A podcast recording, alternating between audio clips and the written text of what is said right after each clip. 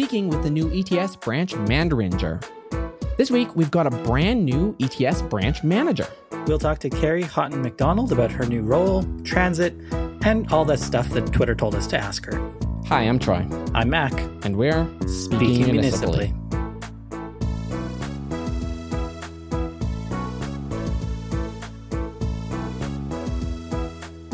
Welcome back to Speaking Municipally, episode 120, where we'll have a very special guest on this episode who we found out is the new ETS branch manager from her tweet. Uh, we didn't get this in a press release. So, if that teaches you anything about journalism, press release journalism doesn't work. You got to follow everyone on Twitter. On to the rapid fire. The City of Edmonton is planning to bring back temporary shared streets this spring. The wildly successful program, which cost $119,442 and ran from May to October last year, led to a 54.2% reduction in distancing violations, according to a university study. But the debate is not quite settled on the matter. We spoke to some citizens and elected officials with strong words decrying the new lanes. But unfortunately, we're unable to edit out all the ranting about QAnon and the global warming hoax in time for release of this podcast. I guess we didn't budget our time conservatively enough. With high demand for campsites as reservations opened on March 1st, some are recommending would be campers who missed out on a spot try out a new strategy using Crown Land. This strategy improves on regular camping because while Albertans are used to continuing to pay rent or a mortgage while they sleep cold and uncomfortably inside a tiny fabric hut that always seems to be leaking, eating bland food, and spending way more time doing the dishes than you do at home, Crown Land Camping has all of that, plus no bathrooms, drinkable water, telephone service, or indeed enjoyability. Edmonton police estimate that around 200 people turned up to an illegal party Sunday morning. Many patrons scattered as soon as the police arrived, with some being detained under the Public Health Act. As of Tuesday night, while police have collected IDs and details of some of the partygoers, no charges have been laid.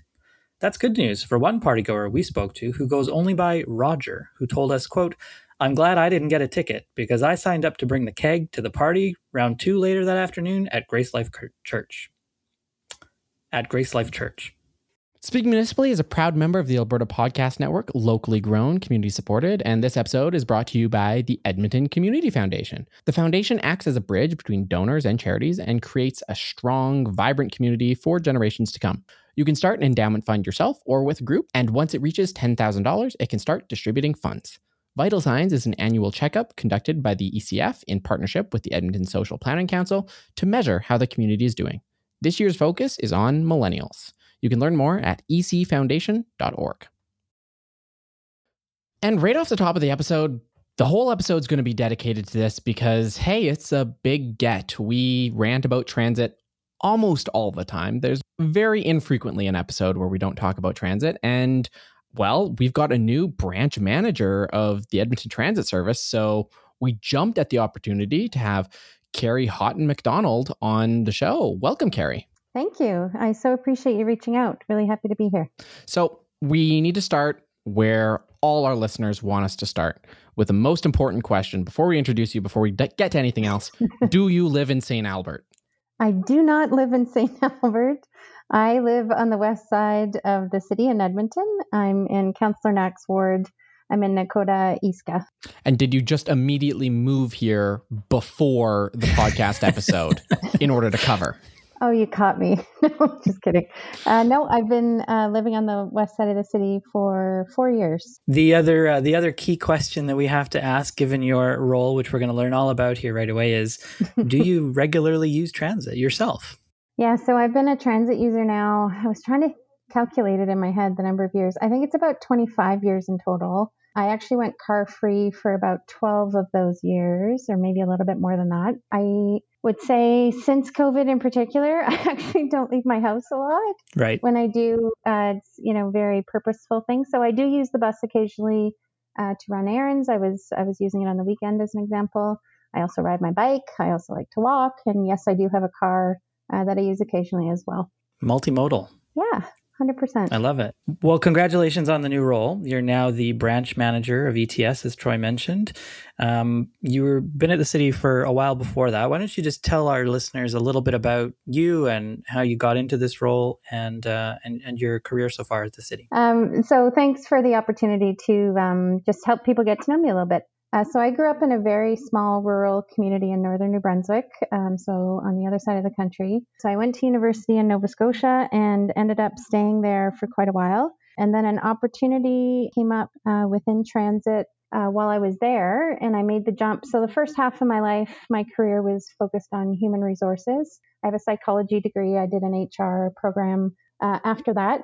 And I've always been drawn to public service. That's where I spent most of my time. I'm, you know, at my core a public servant, and I just believe in kind of the power of community and being able to provide um, services and support to help our communities thrive. Uh, I was working there for about five years when a posting uh, opened up for Edmonton Transit.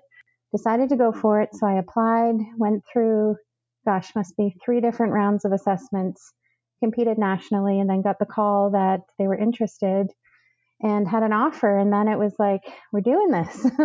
So I relocated, moved across the country, came to Edmonton uh, to lead the primarily the workforce functions within ETS. Mm-hmm. So looking at operator hiring, looking at the operator training programs, and then the supports that we provide for them in the position. And I think we can all recognize it's a very unique position. We have over 1,700 people that are dedicating, you know, their work life to us to help move people around our great city, and they need a lot of support. And you know, there's a lot to it. So I came to ETS and I was the only woman on the management team.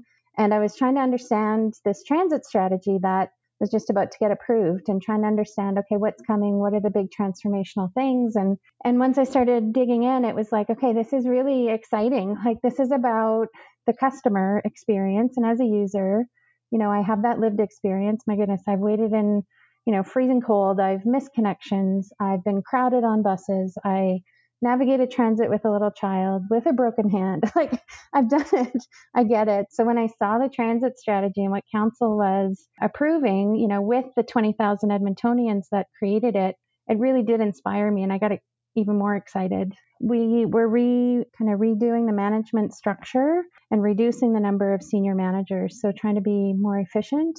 And I was asked if I could take on another portfolio as director. So I was asked to take on some business support stuff, which included the business planning, kind of budgeting, faring, those types of things. So I agreed to do it, expanded kind of the stress that I had, but I was excited to jump in.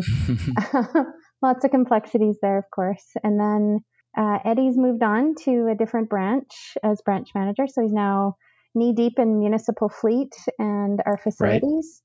So this opportunity opened up, and I was asked if I could just, you know, kind of keep the lights on for a couple of months while they went through a search process. And, you know, during those two months, so it was in December, you know, I was enjoying it and felt like this might be a really great next step for me. I love the team that I work with, love the work we're doing, lots of challenges. And of course, nothing's perfect, but I'm just intrigued by the opportunity to bring a different voice and just continue leading uh, as we go through all this stuff. Well, that's very uh, interesting journey. Thank you for sharing that with us. So that was 2017, right? That you came to Edmonton. Yes.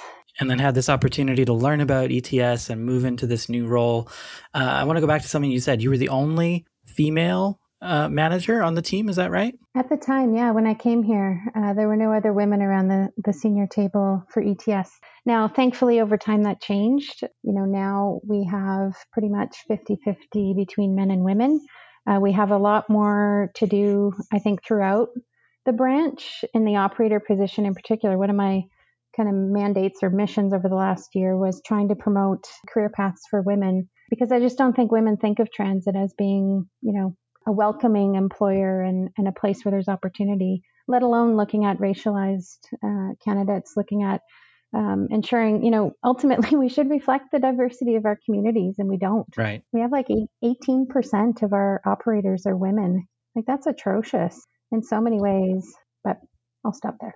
Well, you stop, but I'm going to keep going a little bit because uh, researching is tough and this data is hard to find. But as far as I can tell, you're the first woman we've ever had in the role of ETS branch manager. Do you know if that's correct?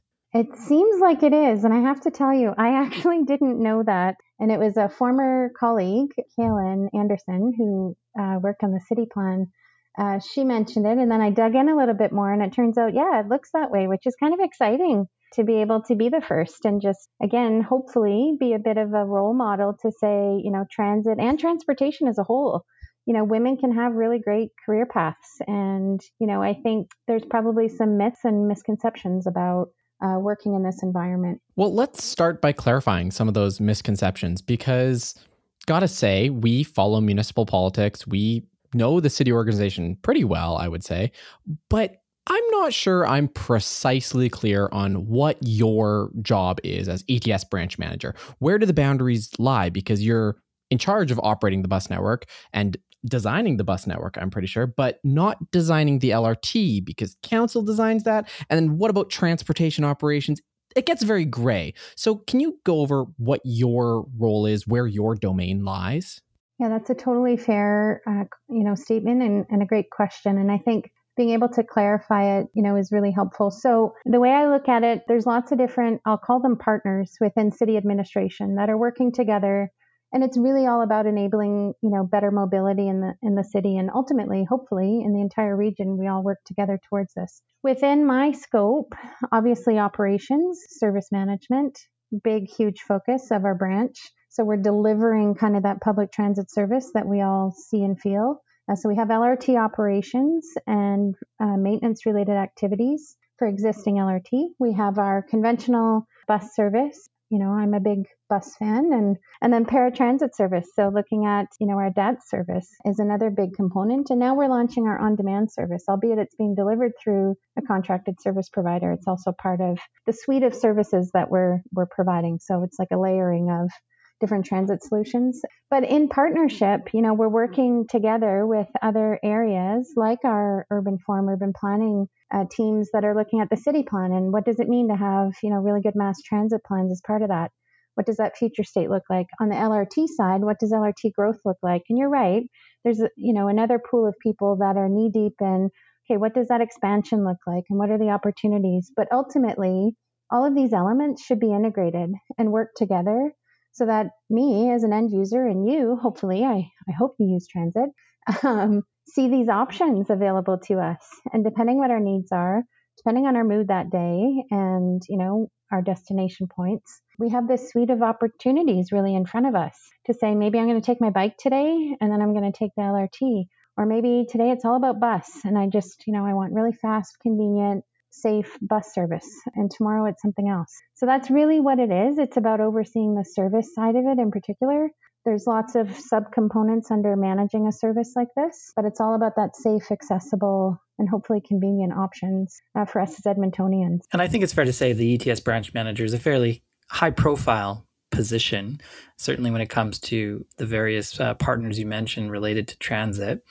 And, and you've taken this new role on you know, as you pointed out right at the top, just a month or two before a big bus network redesign rolls yeah. out. So I have two questions about that. The first is just simply, how are you feeling? No, I appreciate you asking that. You know, I think I'm cautiously optimistic. I'm excited because it's been what, like 24 years since the last time the network was refreshed? Troy's whole lifetime, I think. It's sad in some ways, right? That it takes this long. And I think you know, seeing a refresh, and I know it's hard, and I know some people feel like now I'm going to have shittier service. Like, that's not fair. That's not an improvement. And then we have areas that never had service and or, you know, didn't have reliable weekend service or something. Like it's taking a finite amount of resources and trying to create, you know, these high frequency kind of corridor and hopefully you know do more with what we have so that we can then build on it and hopefully council will agree you know to growth scenarios where we can add to it. I'm cautiously optimistic. I think it's a huge change management not just for our staff and our partners but also you know for the users for the community. Um, we have extensive outreach a lot of advertising a lot of marketing and then we're going to have people just out there you know in a covid friendly safe manner uh, trying to connect with people and help them through the change um, but I do think this is foundational work. I think it's essential in order for us to contemplate any type of service growth.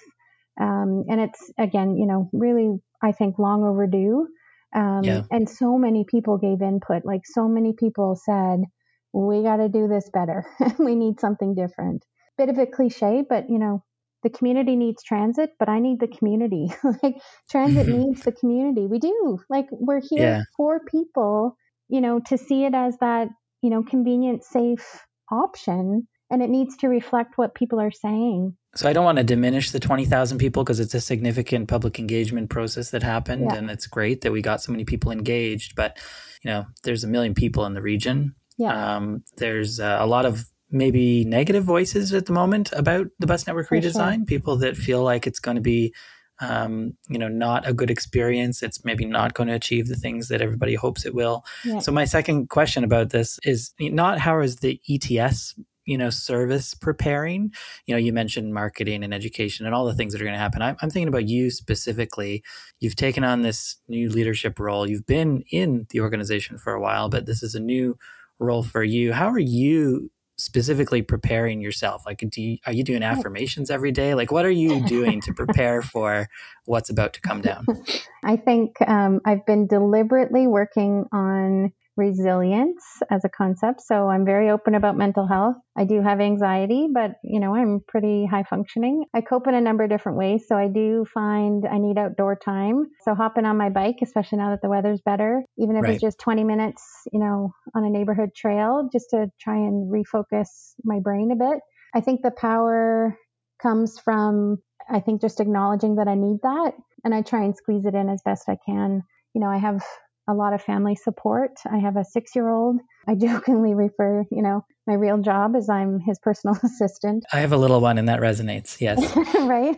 Like we're pretty much, you know, doing whatever they need. so it just brings some balance. I think part of taking on this role though, you know, I'm leading the 2000 plus employees through this, you know, obviously huge community impacts and I have to own the good and the bad. Like I don't get to say, "Oh, sorry, and then just shrug and kind of move on to the next project. Right. That comes with the role and I, I have to take ownership for it. And I will, you know, I absolutely will. Again, I'm cautiously optimistic and it's not going to be perfect. I know that. And I think the team knows that. You know, and I think council knows that. And we're going to have to have those conversations about, okay, what, what didn't we get right? Where do we need to fix it? And how do we do that uh, in a way that's, you know, reasonable and can be done you know to help mitigate some of those those issues that might pop up. You alluded to this a little bit earlier with the idea that we're implementing high frequency with the resources that we have.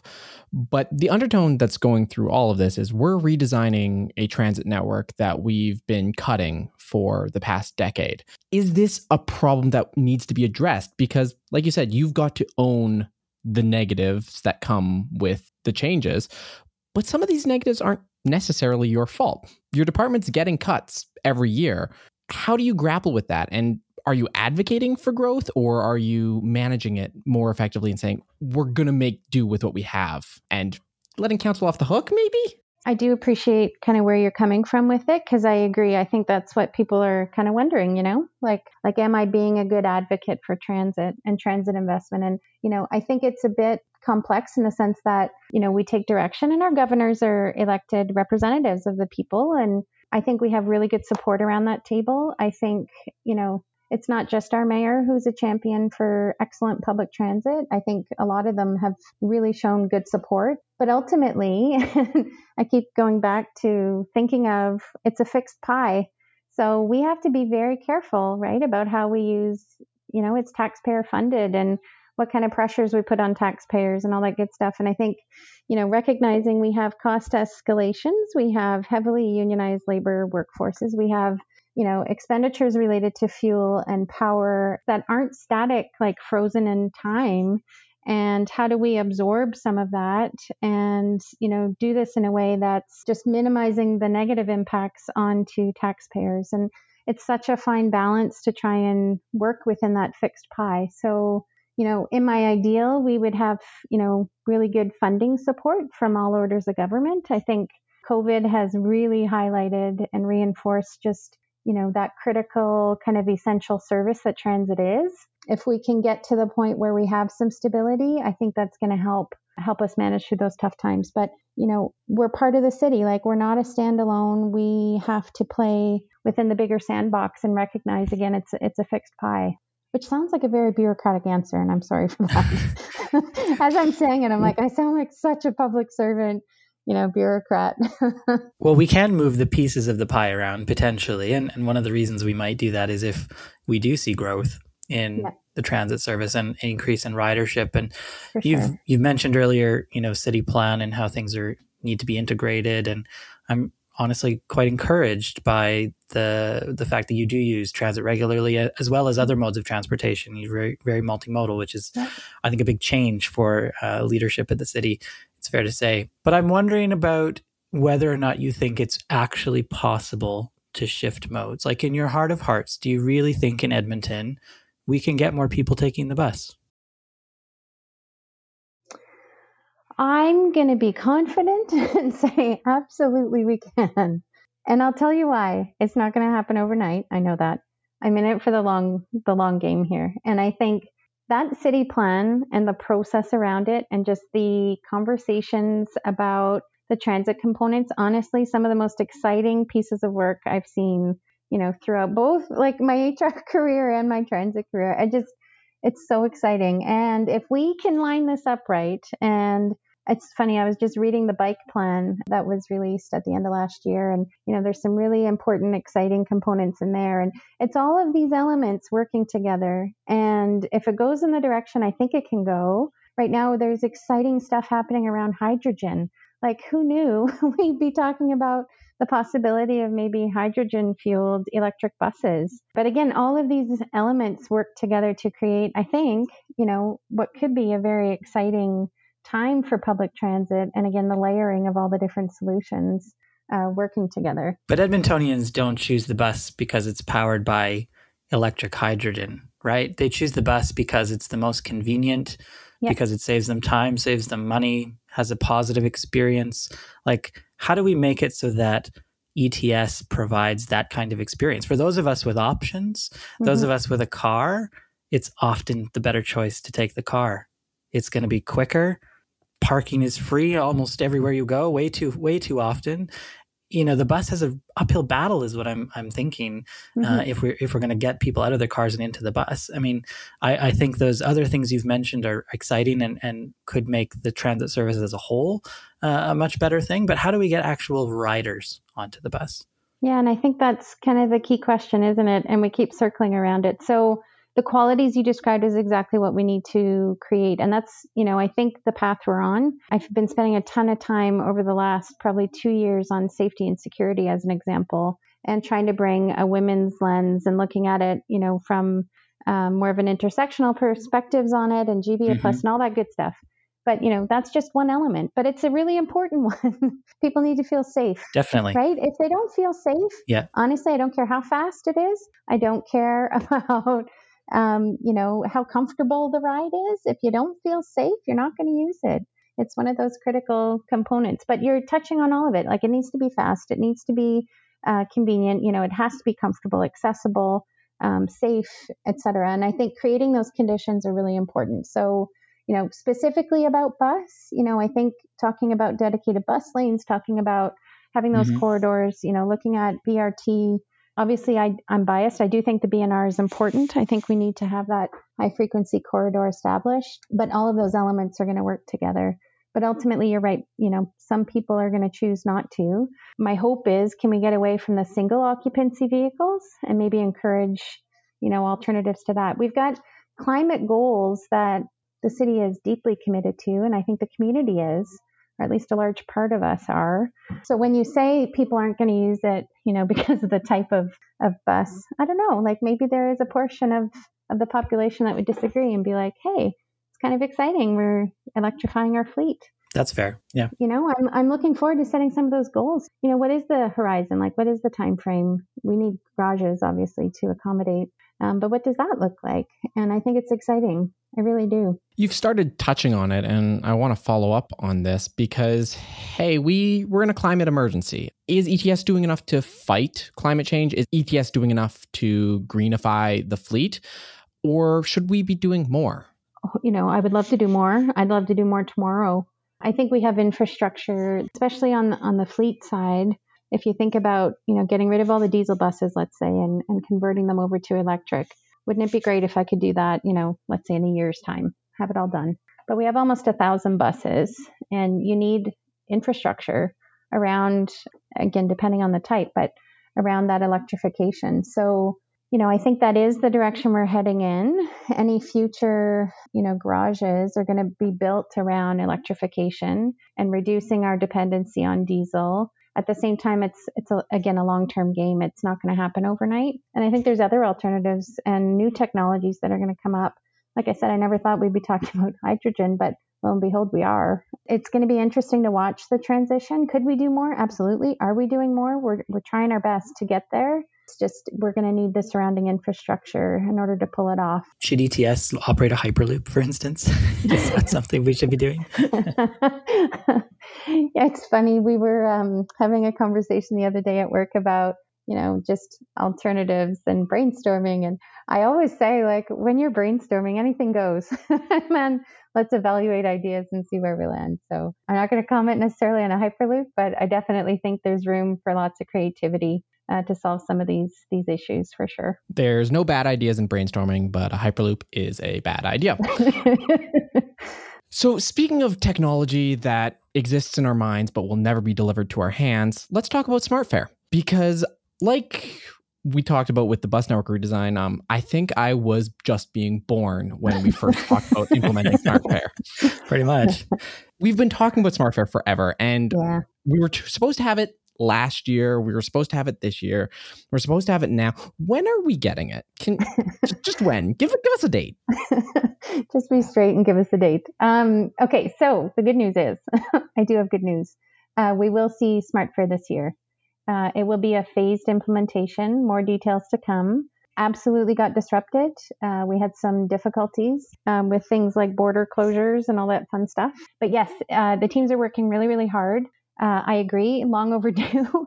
I've been anxious for it as well. You know, there's, I don't know if you've had a chance to use um, transit in other kind of larger urban centers, but mm-hmm, you know, definitely. New York City as an example, right? Just load up your card. Hey, you're a tourist. It's easy peasy. Just do this quickly, and then away you go. So I think that notion of just the ease and simplicity and you know those types of features, it's definitely uh, something long overdue. So we're really excited, but it is going to come this year. Um, I appreciate the frustrations and, and the patience, um, but we are going to get there. I'm, I'm really happy to say it's coming and I'm confident and we're feeling good about it and more details are going to, are going to roll out.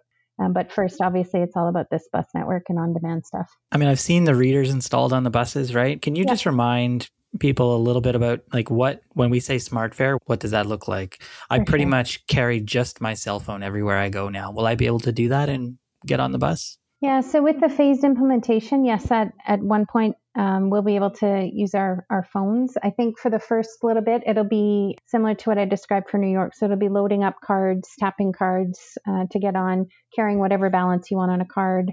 Um, you know there'll be opportunities. So let's pretend I'm someone who, and just for full transparency, I grew up in a low income household. So I speak from a little bit of experience about understanding what it's like not to have not to have a lot. But um, in saying that, like if if you can't afford to have more than let's say five dollars at a time on your card, uh, you can absolutely just have five dollars on your card. So you don't have to upfront, let's say a hundred dollars um, or thirty five dollars uh, on the card. So with that, when you tap, it's going to know uh, obviously that it's your card, and then you're going to tap off when you leave, and that's going to deduct uh, the fare from that balance that you have. And are we doing fare capping? So once you hit the cost of a monthly transit pass, it stops billing you?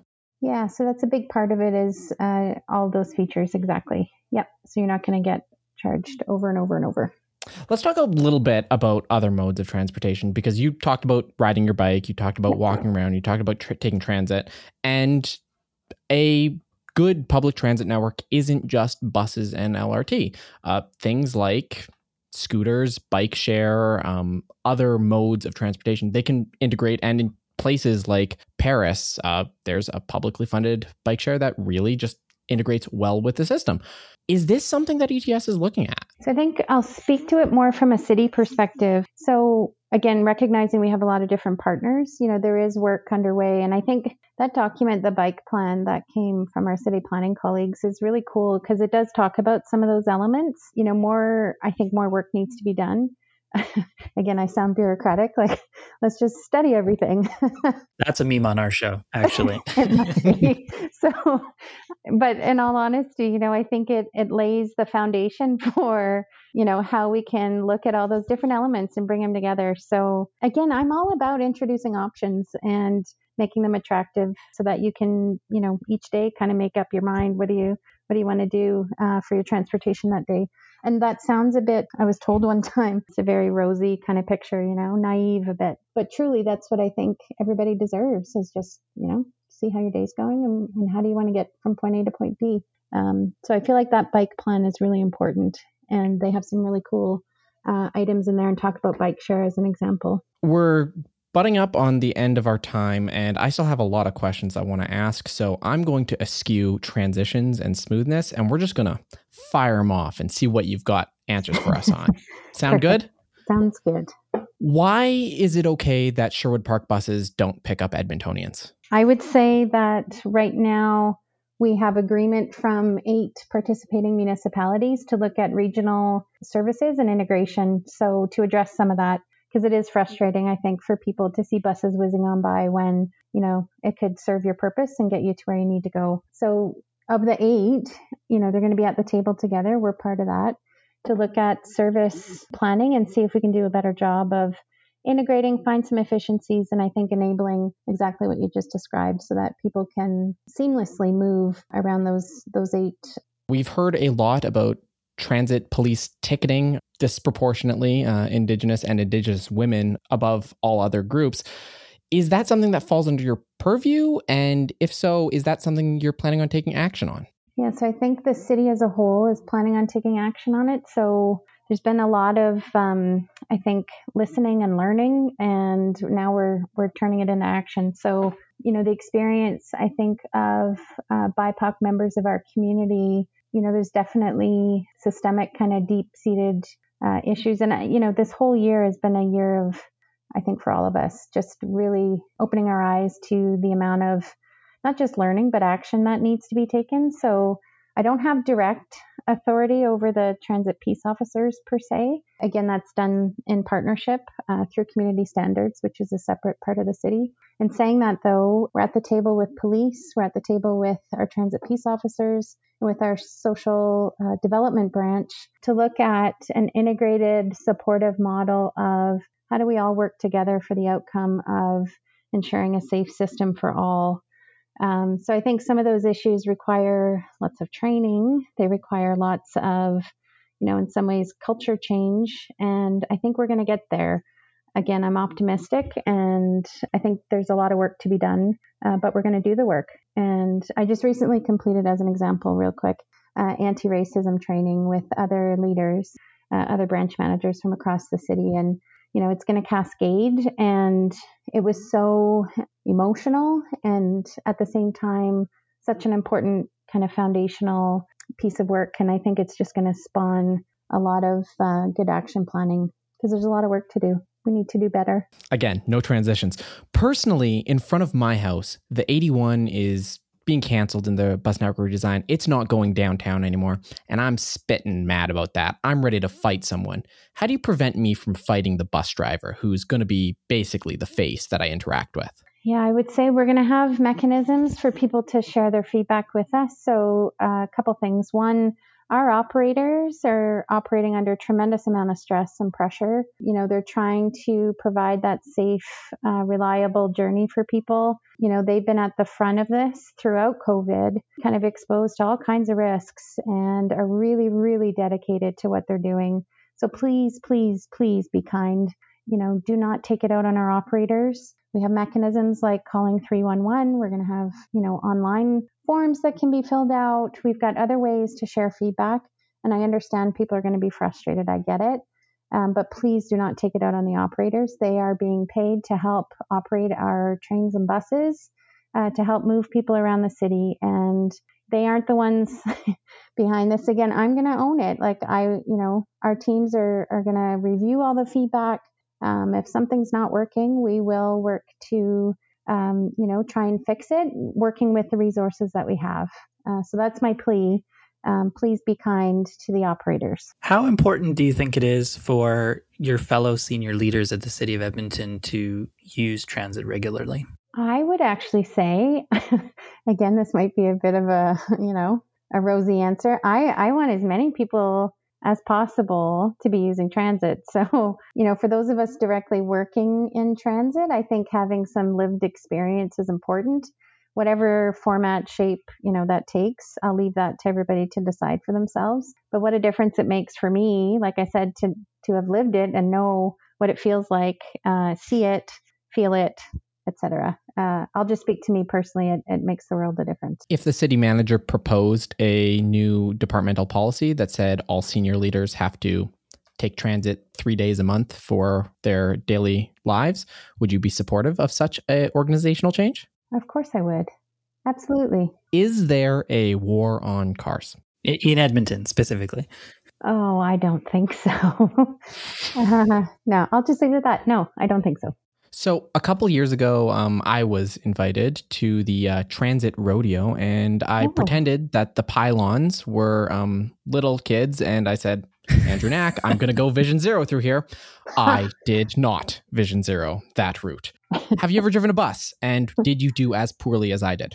So interestingly enough, I uh, did a simulator on the East Coast. I have not gotten behind the wheel, and I'm going to tell you why. This is my personal opinion on it but we have a six week training program for that position.